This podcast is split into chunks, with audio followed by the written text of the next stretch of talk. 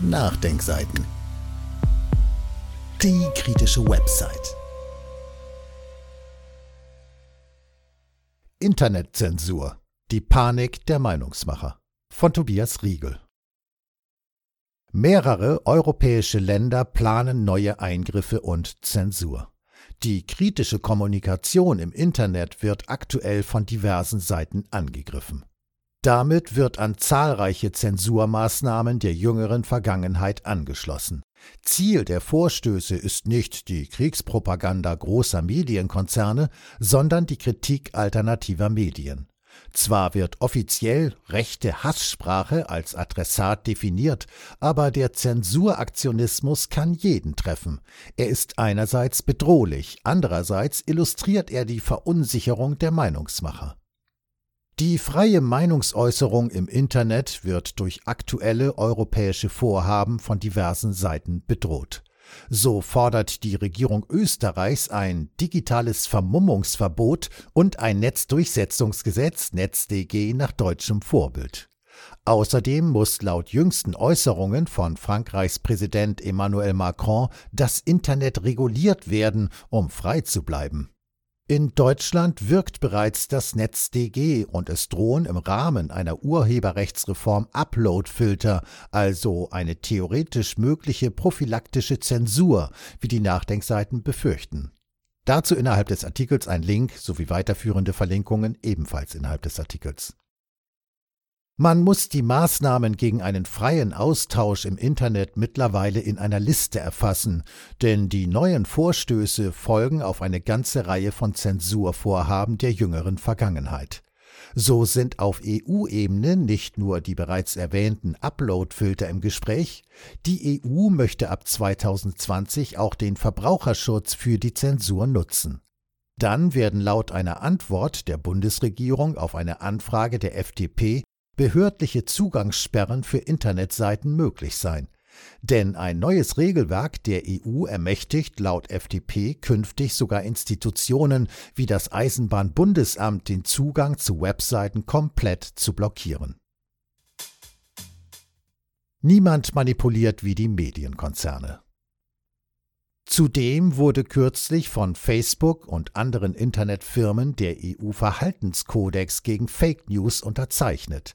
Das Problem mit dieser zahnlosen Selbstverpflichtung Weite Teile der Formulierung zielen offensichtlich auf russische Manipulationen und solche durch alternative Medien.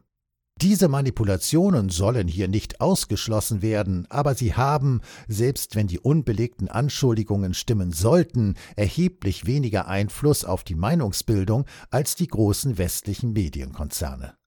Deren große Verantwortung an der gesellschaftlichen Spaltung und Verrohung wird gar nicht erst thematisiert, im Gegenteil, wie Media schreibt.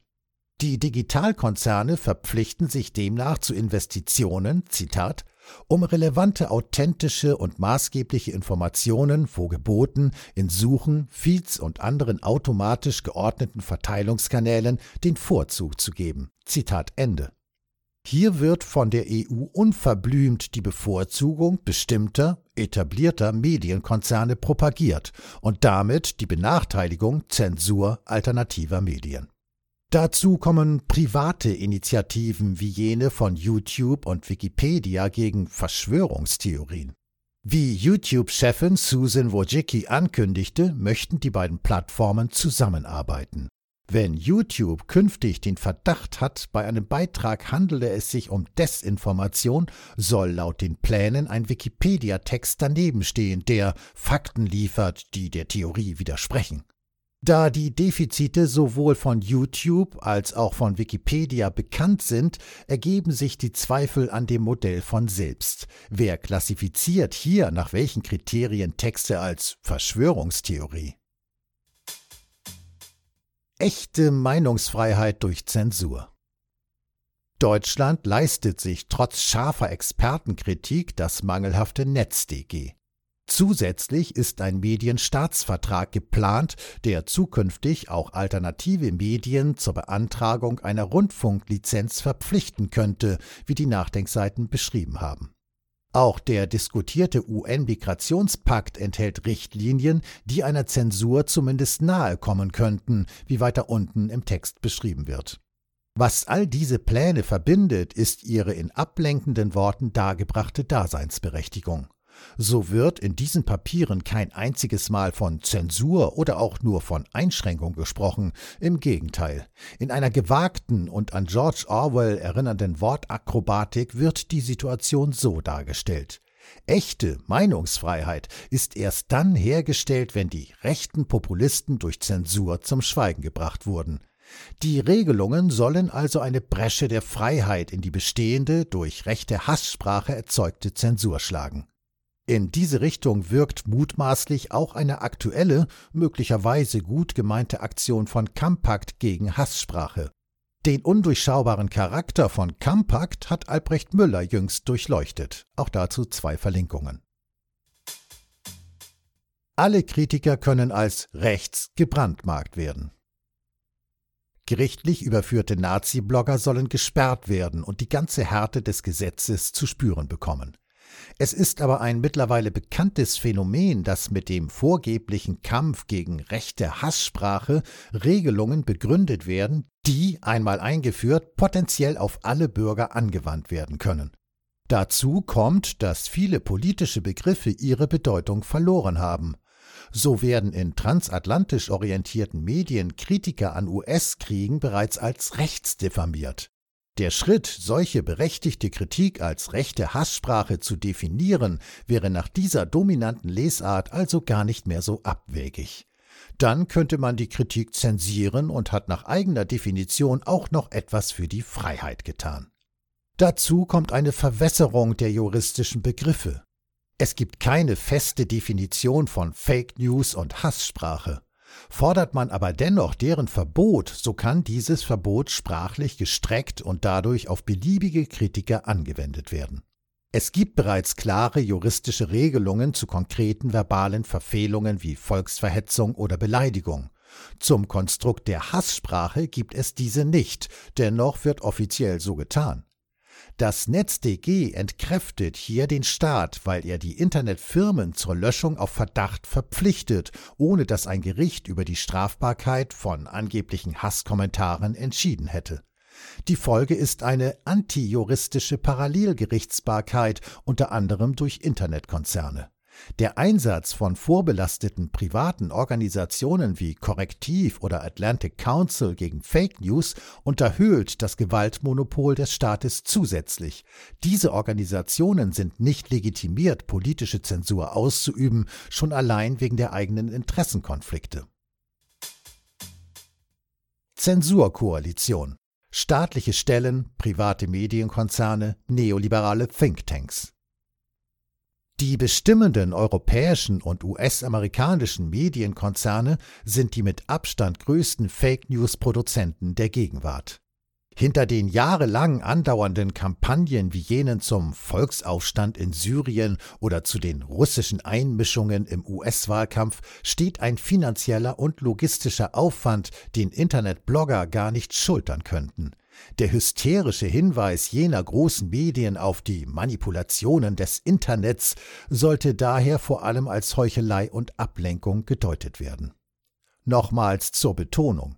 Manipulationen durch Blogger, auch durch rechte Blogger, sind nicht zu leugnen, und wenn ein Gericht ihnen Delikte nachweist, dann sollen sie gelöscht und hart bestraft werden, aber nicht auf Betreiben von Facebook oder dem Atlantic Council.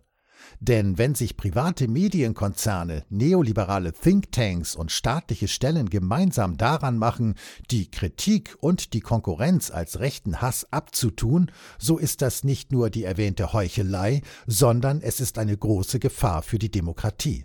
Das hat auch der Wirtschaftsblogger Norbert Hering gerade im Zusammenhang mit dem umstrittenen Migrationspakt der UN festgestellt. Zitat der Pakt lässt keinen Raum für legitime Kritik an der Förderung von Migration.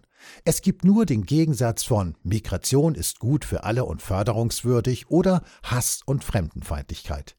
In diesem Kontext gelesen drängt sich durchaus der Verdacht auf, dass die Partnerschaft von Regierungen und Medien, die der Pakt ausruft, dazu dienen soll, Kritik an der Migrationsförderung zu delegitimieren und nicht kooperative Medien abzustrafen.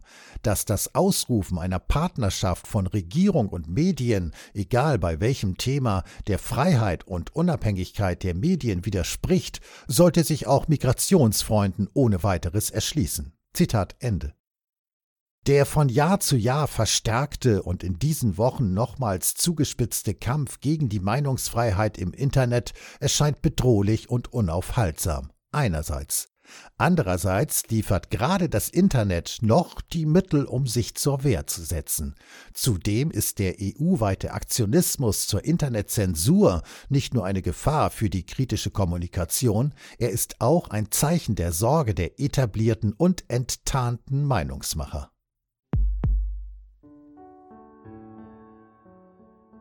Dieses Audio konnte nur entstehen, weil zahlreiche Leser und Leserinnen die Nachdenkseiten fördern und durch Spenden unterstützen. Wenn Sie auch etwas tun wollen, klicken Sie einfach den entsprechenden Button auf unserer Website an.